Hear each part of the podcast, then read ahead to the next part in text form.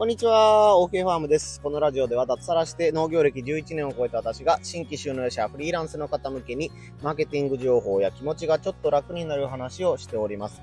はい、今日はですね、117回目ですね、音声配信最大の弱点はというテーマでお話をしようと思います。はい、まさに今この状況なんですけども、音声配信の最大の弱点というのは、収録するのに場所を選ぶ、時間を選ぶという、ことですね。はい。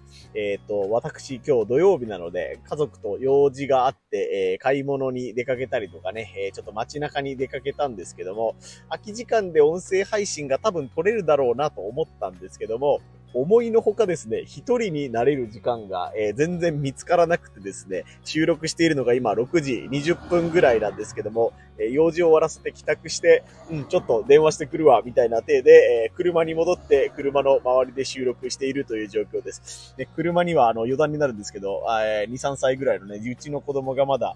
チャイルドシートで寝てるので、車の見張りもいるしという感じで、収録しながら子供を見ているという状況です。なので今日はちょっと雑談チックな感じになっちゃうかもしれないんですけど、音声配信を毎日やってる人とか、いろいろこういう、人知れず苦労があるんだよみたいなね、手でちょっとだけ短めにお話できたらと思います。普段はね、一人で、仕事をしているフリーランスなので、しかも従業員もいないので、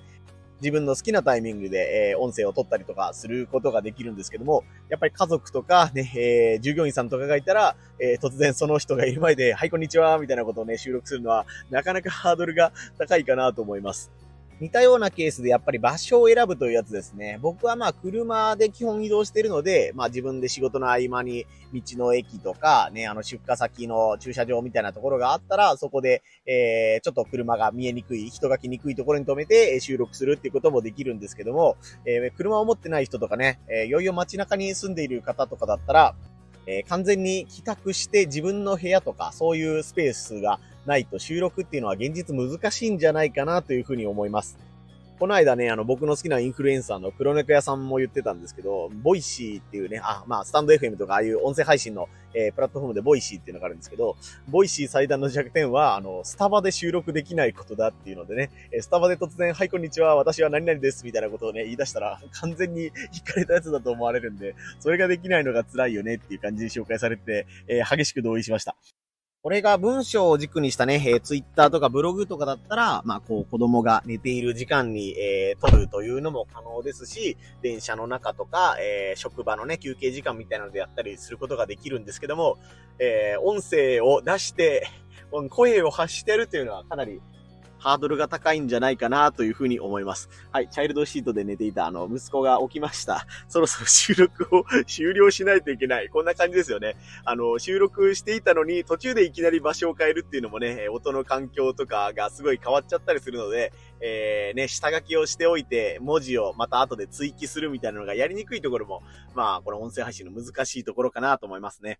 今ちょっと思い出したんで、ついでになんですけど、やっぱり後で追記するとか修正するっていうのがやりにくいっていうのも、難しいところというかね、ややこしいところかなと思います。一応機能として後で音声を追加するっていう機能があったりもするんですけど、一回ね、取り終えたものに対して後で、すいません、ここの部分が間違ってましたっていうのを言っても、